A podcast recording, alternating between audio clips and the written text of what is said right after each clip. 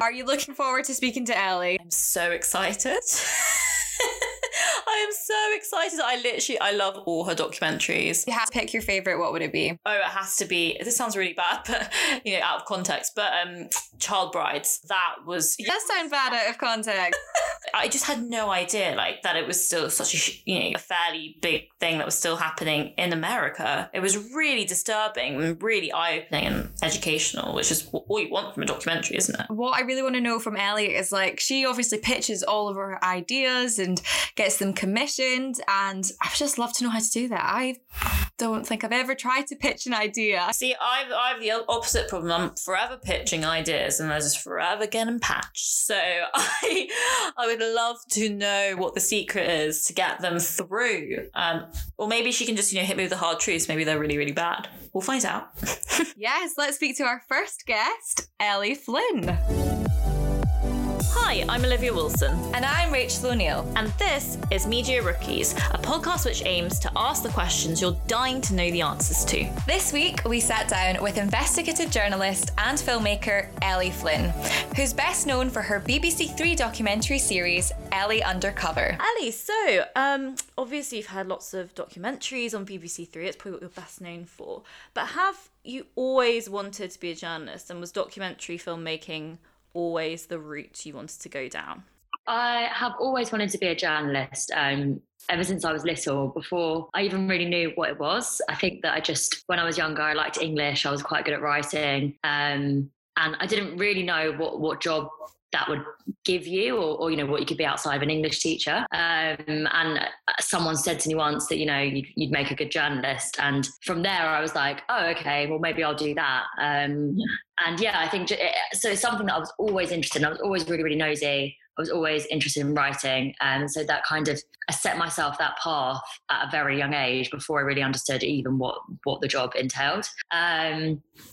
And I initially wanted to be a writer, and I went to uni, I studied English. I did a NCTJ course afterwards in magazine journalism. I didn't know any journalists. I didn't know anyone that did it. I didn't know how you got into it or how you sort of started off in that job. So I wrote for the Tab when I was at uni. I did a bit of student radio. I started kind of applying for work experience and stuff, and didn't get replies from anywhere or anyone because it's incredibly competitive. And then this kind of distant connection of someone I knew had an email address for someone that worked in the fashion department at the Daily Mail, and I was like, okay, this is my in. And I sort of applied for work experience, and after sending about 10 emails, they got me in, and I just sat in the fashion cupboard for a week, sort of coming out and asking if I could do anything at all, not really getting very far. So I decided to do this course after I finished uni to try, and because I thought it would open a few more doors, and it'd be an easier way of sort of trying to root into the industry. And originally I thought I wanted to write features maybe, but maybe more news features that were slightly more kind of serious, that looked at issues in a bit more depth. And when I was there, I sort of, as I learned more about kind of what journalism is and how many different sort of all the jobs that you can have there, I realised that investigations was probably the route that I wanted to take. And so initially I was just sort of working as an online reporter, freelancing, trying to kind of get work in any places that I could. And then the documentary thing came further down the line by a bit of chance. Do you think you would have, gotten that first job without a journalism degree? Because I don't have a journalism degree, and I feel like that's often a barrier when there's journalism jobs out there. So do you think it's unnecessary if you're applying for those jobs? A lot of people ask me this, and the course that I did, it was at City University, and it was kind of, when you looked up journalism courses, it was the one that was... yeah, I went there, yeah. Yeah, and it's a great course, but it's really it puts you in a huge amount of debt. It's it's a big thing to take on, and it's not the best path. I personally think it was worth it, and I learn a huge amount, and I don't think that I maybe would have got the jobs as quickly if I hadn't, but I've got friends who did the same course as me who feel otherwise. So it's really, really hard to say. And when people ask me for my advice on whether they should do that course, I always say it's so personal. And, you know, I think I don't want to tell anyone that that's the only route, that whole year of kind of extra study when you could be working, when you could be looking for other ways into it. So it's a really hard one. I think more and more with social media, the world of media is opening up. I think that there is more access to journalists, to editors. You're able to publish your own content, to do your own investigations, to write things and just publish it in a way that people can see it and can access it. And that can sometimes be the launchpad that you need, as opposed to going through a more traditional route. Yeah. And I mean, how did the BBC Three documentaries come about? So when, while I was studying and doing that course, I wrote an article for Vice, and it got picked up by quite a few different publications. And it sort of ended up getting published quite widely. And that was really my first big break in journalism, where I had this story. I knew it was interesting. I pitched it to so many places. I sent so many emails trying to get this story published, and nobody replied to me. And in the end, I think after sort of hounding Vice 4 or 5 times, they finally got back to me and said that I could write it for them. And then and the Sun got in contact and asked if they could run the story, and they wanted to interview me. And I said that they couldn't just run the story, but if I could write it and they'd pay me, then we could do it that way. So it was kind of that it was just a bit of chance, really, that gave me that first opportunity to actually get any paid work in journalism. The production company got in contact with me and said, would I be interested in being in a documentary about catfishing? And I said no, because I had no interest in being on TV. I didn't want to be a contributor in a documentary. We didn't expect it to blow up in the way that it had. And some of my friends were feeling quite nervous about the fact that their photos were then being published in a Vice article. I said no. And about a year later, the same production company came back to me and said, okay, well, you don't have to talk about your experience so much, but would you be interested in investigating other people's experiences? And, it was more of a reporter job. And at that point, I'd been working at The Sun for a bit, and I wanted to leave, and I was really trying to find a way out of fast turnaround online news. Yeah. And I was applying for so many jobs, and I wasn't getting anything. And so I was like, yeah, go on then. I was like, sure. And I never, ever thought it would happen. It was kind of this thing that I had meetings about, and that they'd sort of say, oh, things are moving forward. And I was like, okay, I'm sure they are. And I was still applying for all these other jobs, and I was still trying to look for other things that I could do. And then, about a year after... Oh, sorry, and then I've missed a key point. The catfish documentary never got commissioned. But in the meantime, I'd met the commissioner at the BBC. I'd met the production company, obviously, and they said, well, we'd still love to do something with you. So kind of, how would you feel about, because I'd told them that I'd done a bit of undercover work. They were like, how would you feel about an investigative undercover series? And so we came up with, they were like, have you got any ideas that you want to investigate? And there was a couple of things I've been looking into. And so we pitched this series called Ellie Undercover that would investigate a few different issues. And about a year later, one of them got commissioned. I mean, I'd never done a screen test. I'd never been on camera. I don't know what was going through their minds, because... I mean, that's amazing. It's really cool. But I was going to say as well, it's really interesting that you said that you had been, especially when you're at the start of it all, you had been pitching all these ideas and all these articles and stories that you wanted to kind of get picked up and, write yourself and deliver yourself, and you had to really graft for it. And I think that's a key part. We always kind of talk about journalism and how much hard work it is, how competitive it is. But I think sometimes you see the finished product, particularly with documentaries, and you think, wow, that's so great. You've probably just, you've pitched it, they've liked it, it's a great idea, and, tickety-boo, a few months later, you've got a documentary. But I imagine there must be so much work and graft and, pitching several times and it not making through. Like, how often, were you having to pitch for articles and hearing back? And how often were you having to pitch for documentary series? Even the ones, say, after your first initial couple, is that something that's... Even now, even this year, I've pitched so many ideas that haven't been commissioned, so many that kind of get close and then don't make it, some of them that are, no's from the start. And I think that's one thing that's really important for especially young people trying to break the industry to realize is that I think you see someone who had a page, you know, a front page headline in a newspaper, and you think, wow, they've made it. Like they must get all the work, and they must have people kind of fighting for them to, to publish something in their newspaper. And that's not how it works. I think even for people at the top of their games, you know, that's not even where I am. Like, I think it's still a graft. Like, you still have to work hard, because there's always someone else that wants to do it. There's always going to be other people with brilliant ideas. And I think you're never entitled to work, really, no matter what stage you're at in this. It's amazing that the documentary fell through, though, and the producer still wanted you on board to do something. What was it, do you think? Was it like your relationship, or was there, you know, a USP about yourself that he liked, or what was it? I've honestly not got a clue. I think I don't know. Maybe it was because we discussed in passing that I'd done some undercover stuff, and I think they felt there was a gap in the market for undercover reporting done in a more, what's the word I'm looking for? It's kind of, I suppose, a way that's more accessible for a younger audience, because, you know, I think often you associate undercover programs with being quite serious, you know, really quite like a hard watch, a lot of a lot of undercover footage that you have to kind of then be talked through in a way that can sometimes feel quite oppressive, and I think they wanted to try and, you know, do those really important investigations and do those stories that can only be told with undercover reporting, but in a way that felt a bit fresher. So I think that's probably why I got that job. What I find really, because I've never obviously done kind of investigations, it's not my area at all, and I imagine, because as you say, you've mentioned about the fast turnarounds and news, and you know, that's the kind of area I work in, and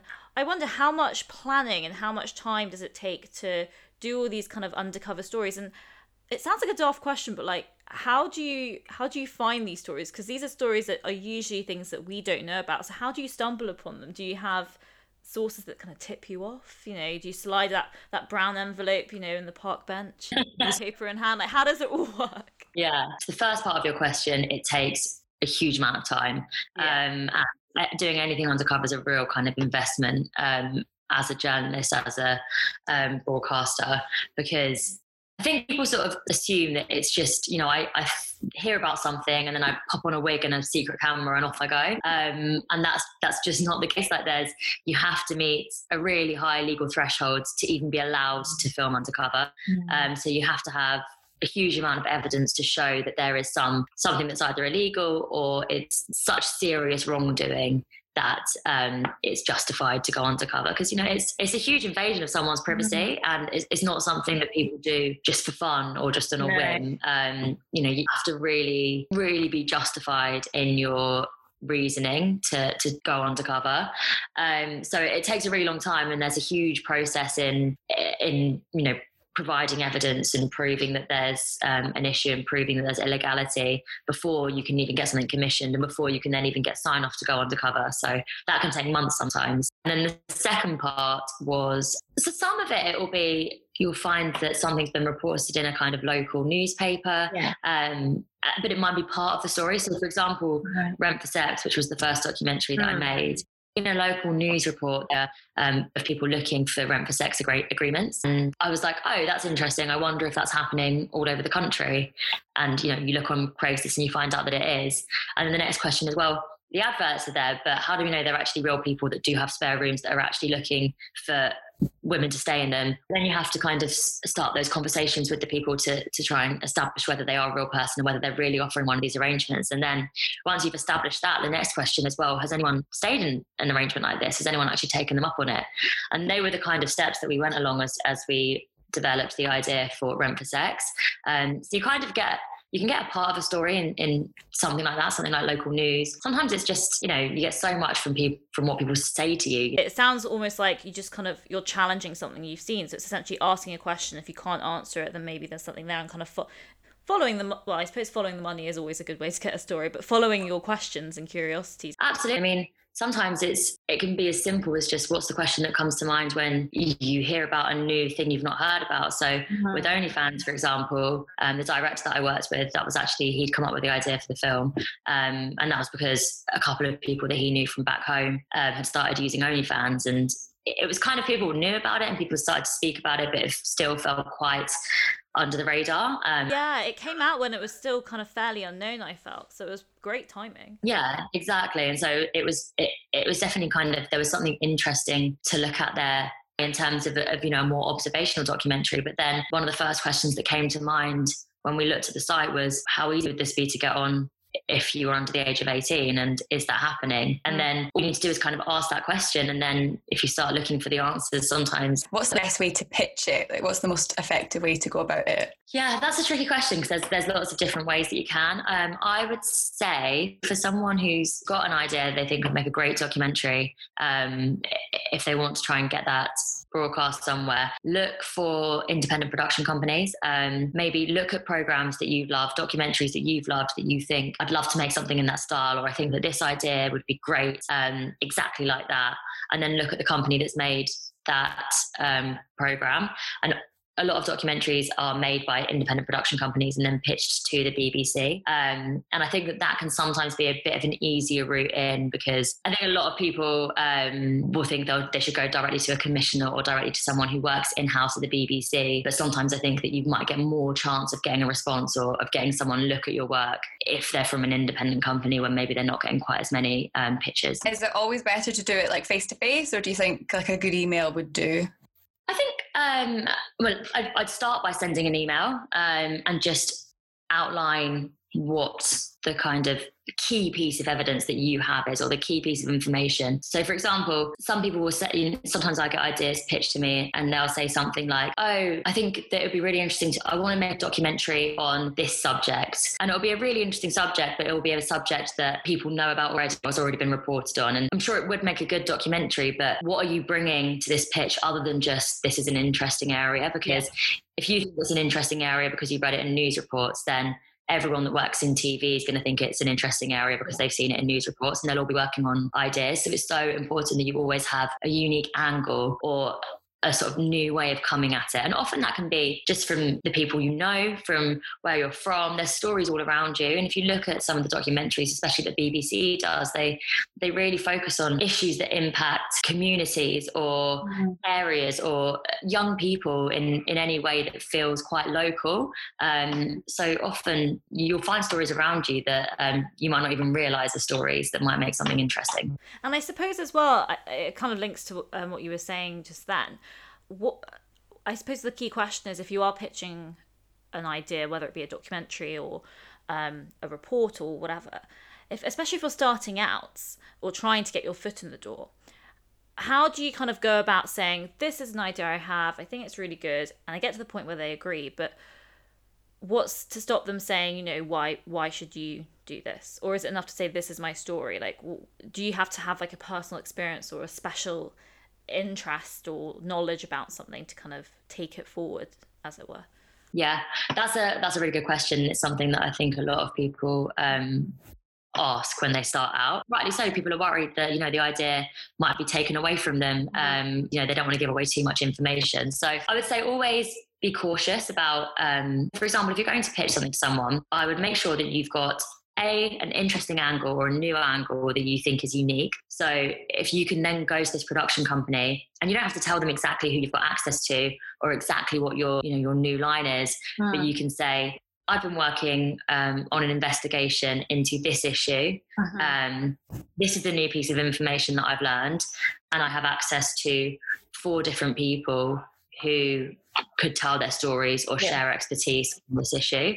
And then you've made yourself indispensable, because you're the person that you're the journalist that's brought that story. You're the person that has everything that they would need to make that production. So that would be my advice. Just make yourself as indispensable as possible, and make sure that, you know, anything that you work on, work it up to such a standard that A, they'd really want to commission it, but B, they can't commission it without you. I always think, like, I don't know if I could be undercover, or I would always be so afraid that someone would, like, know who I am. Or do you ever get scared in those situations, or do you think it's a job that you kind of have to be fearless about? It's funny, when people ask me, especially after the Rent for Sex programme, if I was scared, I think it's almost this feeling that I was scared because... you know, because of the situation I was in, is it dangerous? Yeah. Am I going to get hurt in some way? But there's so much planning that goes into any undercover investigation and any undercover shoot, where my producer's, you know, listening in on a microphone in the same room, my director's right outside. We have a full contingency plan to get out of it if anything ever goes wrong. But the fear is that you're going to get caught. Yeah. And the fear is just that somehow, I mean, mostly because I wore those terrible, terrible wigs.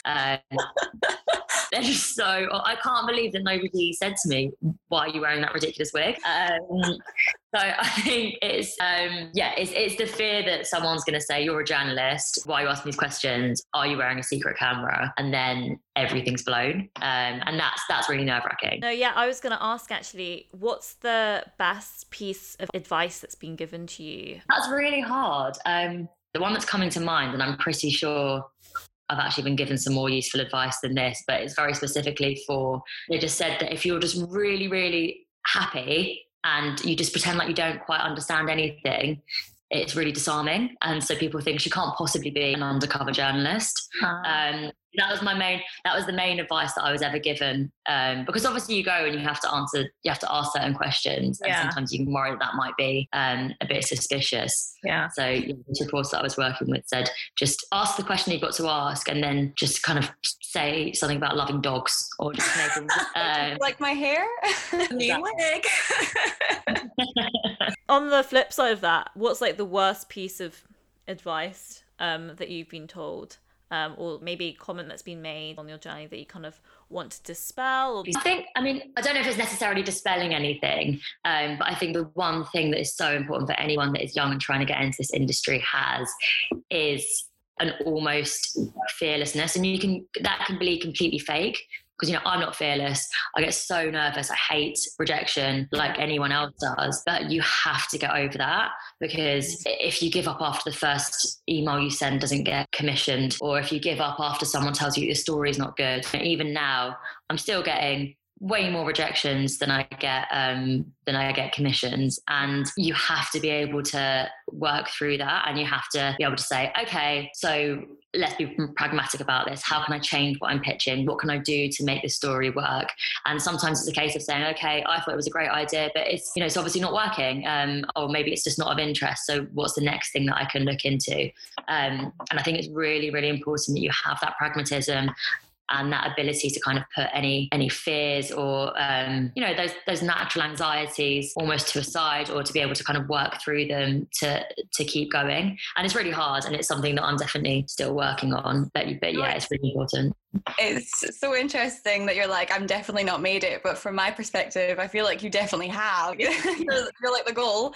A problem that I have, I'm like almost 23, and I know that's really young, but I panic that I'm not where I want to be in my career, like just on my plan, I suppose. Do you ever panic about that, or do you kind of just take everything in your stride and as it comes? All the time. And it's so funny when I do these things where I give advice, I'm like, lol, I don't take any of this on board myself. And I'm here giving all this wisdom, like, yes, you can't, just put your anxieties to the side, don't worry, be confident. I'm like, I don't do any of this. Yeah, I think, A, the fact that you're 23, you're so young, you have so much time. I was not doing any of this at 23. And you're always going to feel like time's getting away and that everyone else is more advanced than you are. And you look at these really brilliant, really successful 22-year-olds on TV and think, I've missed the boat. And actually, sometimes I make myself feel better by looking at journalists that I really, really, really rate, or people, in the kind of industry that, we're in, who are doing really well. And I look at how old they are, and I look at kind of what they've done. And people have years and years of experience. These things don't happen overnight. And sometimes it feels like they do, because someone will just pop up and they'll look really successful. But there'll be a huge amount of work that has gone in that period before they have suddenly seemingly made it. Yes, it's funny. I was speaking to one of my friends about this the other day, and we were both saying, you know, we feel like we've done well, but, you know, there's so much more we want to do. And then we sort of said, you know, we're 28, we've still got so much time. You retire at 65. We've got years ahead of us and years to work. And in 20 years' time, we're going to look back and think, I can't believe that we, in our 20s, were worried about not having done it all, because there's so much time to do it all. And all the brilliant people that, you know, I really respect and who I go to for advice or who I trust in the industry, they're not 22. No offense. There's lots of brilliant 22-year-olds who are doing amazing work, but those years of experience do give you something. And we have to, I think our generation particularly, everyone feels like they want everything all of a sudden, and got no time to like take a second. It's like you've got to just be the best at everything, and you've got to be the best at everything at 25, and that's just not realistic. I've got to say, and I'm sure Rachel will agree, you know, if you ever are having a day where you're feeling like, oh, I need to get, you know, somewhere in life, just drop us a line, because we'll fangirl you. We'll be there thinking you've made it. So if you ever need a boost, we're here. Yeah, I'm definitely guilty of that. I think there's something about being in your 20s, you just, as you say, you just want everything at once, and you're just very go. But I suppose, yeah, looking at all the work you've done so far, what are you most proud of, and why? Oh, that's such a hard question. I think Rent for Sex is still my proudest piece of work, just because it was a story that I was interested in for a long time. I'd been looking into it. I've been starting to do the work myself. It was the first documentary I made. And I mean, I think that I've definitely improved as a journalist and, you know, as a presenter since then. And I feel like everything I do gets slightly better in terms of the kind of work that goes into it. And I think that's just what happens with experience. But I was so proud of that, because it was this mad thing that I just never thought would happen, and it was such a long time in the process, and so much hard work went into it, that I think, yeah, that was probably my proudest. Thank you so much for chatting with us, and, you know, giving up some of your time to give us such great advice. Really lovely speaking with you. Now I'll let you go for a cuppa.